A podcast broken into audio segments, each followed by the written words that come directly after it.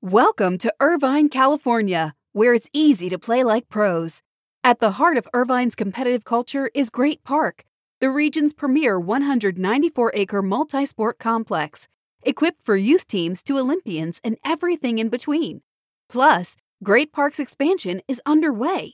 With near perfect weather and a thriving sports scene, Irvine is the place to play. Visit destinationirvine.com for more information.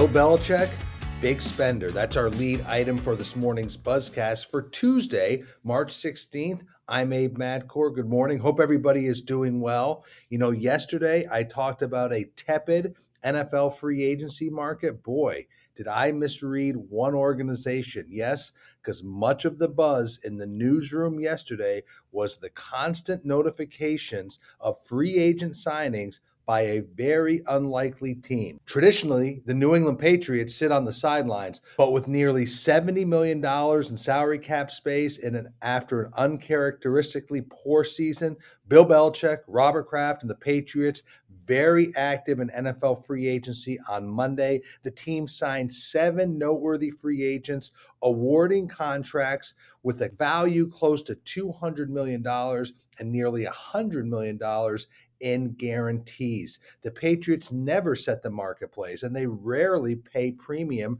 for top free agencies. That's just not the way they do business. Note this ESPN's Mike Reiss noted that the Patriots spent $51 million over the three off seasons combined before this year. Yesterday, they doled out close to $200 million in contracts with nearly 100 million in guarantees. So the New England Patriots setting the free agent marketplace. Now we'll see how other teams are active. Remember, these deals can't officially be announced until Wednesday. Let's shift to the UFC because they said yesterday it will be running its first show in front of a full crowd in more than a year. That's right, UFC President Dana White said UFC 261 will be held on April 24th in Jacksonville, Florida. The event will have a full crowd of about 15,000 fans. That'll take place in the VyStar Veterans Memorial Arena. Remember, that's where the UFC had three shows following a two month COVID 19 hiatus in May. Those were among the first sports events back.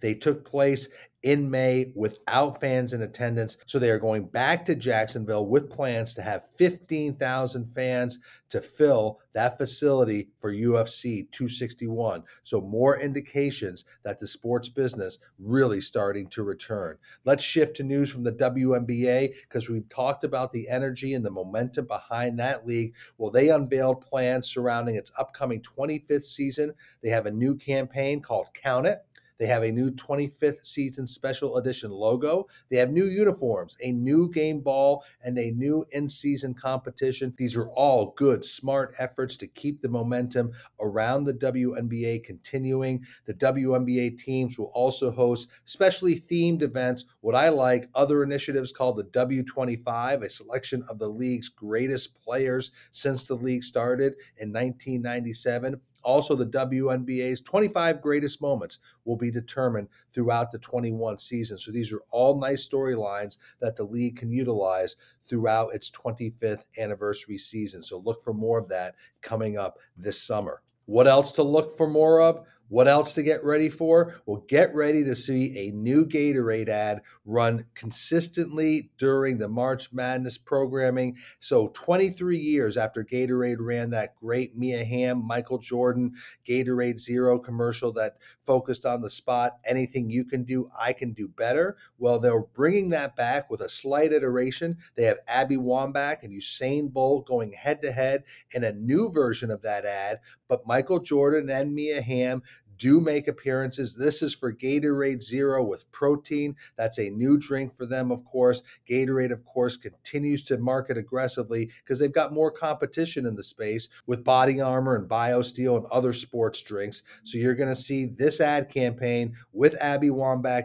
and Usain Bolt going head to head in a number of competitions, a lot over the next three weeks. Let's shift to some other news about venues and markets opening up. Washington, D.C. announced it will be opening up for sports fans. The Nationals and DC United were both approved to host fans at a limited capacity when their home schedules begin in April. The Nationals will be able to welcome 5,000 fans per game to Nationals Park. That's about 12% of the capacity.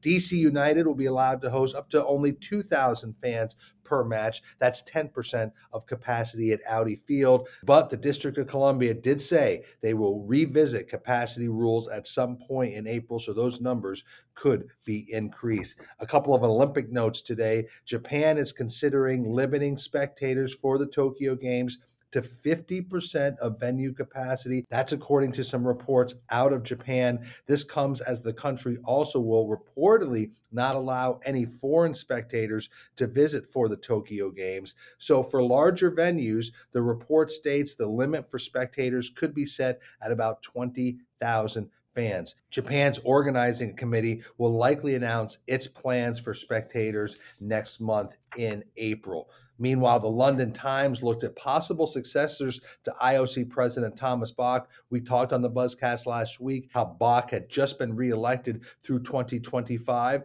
And the London Times cites Sebastian Coe, who, of course, is president of the World Athletics Federation, as a possible frontrunner to be the next president of the IOC. Remember, Thomas Bach's reign will end in 25, and a number of IOC members reportedly really support Seb Coe. Seb Coe is a class Class Act. He would be a great fit. Remember, he is an Olympic champion. He's been in the political and governing body world for a number of years. He has experience. He has also been very active and very outspoken and had very strong stances and crackdowns on doping. So Seb Coe, I think, could be a great IOC president. We're a long ways away, but he is floated as a possible successor to Thomas Bach. A couple of notes on golf. Intersport is behind the new PGA Tour Champions event called the World Champions Cup. That'll feature international teams going against each other. It'll begin next fall, the fall of 2022. Think Ryder Cup and the President's Cup almost combined. The event will feature nine hole matches twice a day among Team USA, Team Europe, and Team World. These are six man teams. These players are all 50 and older. So, again, Ryder Cup, President's Cup for the Champions Tour. Intersport is putting together the World Champions Cup with Peter Jacobsen serving as the chair. The event will be played every year over three days. Intersport is in preliminary talks with potential courses in Florida, and they're also looking for potential television partners and title sponsors. But a cool little concept. Let's see how that comes to fruition. And ESPN tonight at 7 o'clock will air The One in November. It's a half hour documentary on the behind the scenes operations that led to the Masters being held last November. The documentary is produced by Augusta National in association with Boardwalk Pictures, and it promises to offer some of the first ever inside looks at what goes on and putting on the Masters. Sounds like an interesting concept. ESPN, 7 o'clock tonight, the one in November. And finally, I know it's going to be a narrative over the next couple of weeks. It already has started today but there's a lot of discussion about the low numbers, the low viewership numbers for the Grammys on Sunday night. CBS averaged 8.8 million viewers. That is a record low figure. That's down more than 50% compared to 2020. This continues a pattern of low ratings for award shows. We saw it around the Emmys, we saw it around the Golden Globes, but the Grammy numbers are surprisingly soft. It's going to continue to be a narrative around lower viewership around big events and many people wondering if the behavior of viewers and the behavior of consumers has changed that dramatically during COVID, and more particularly, how that could impact sports viewership going forward. So just keep that top of mind because it is going to be a story to watch in the days ahead.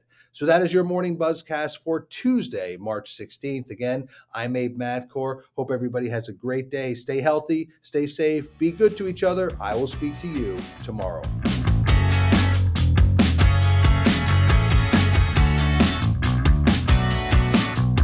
Welcome to Irvine, California, where it's easy to play like pros. At the heart of Irvine's competitive culture is Great Park, the region's premier 194 acre multi sport complex, equipped for youth teams to Olympians and everything in between.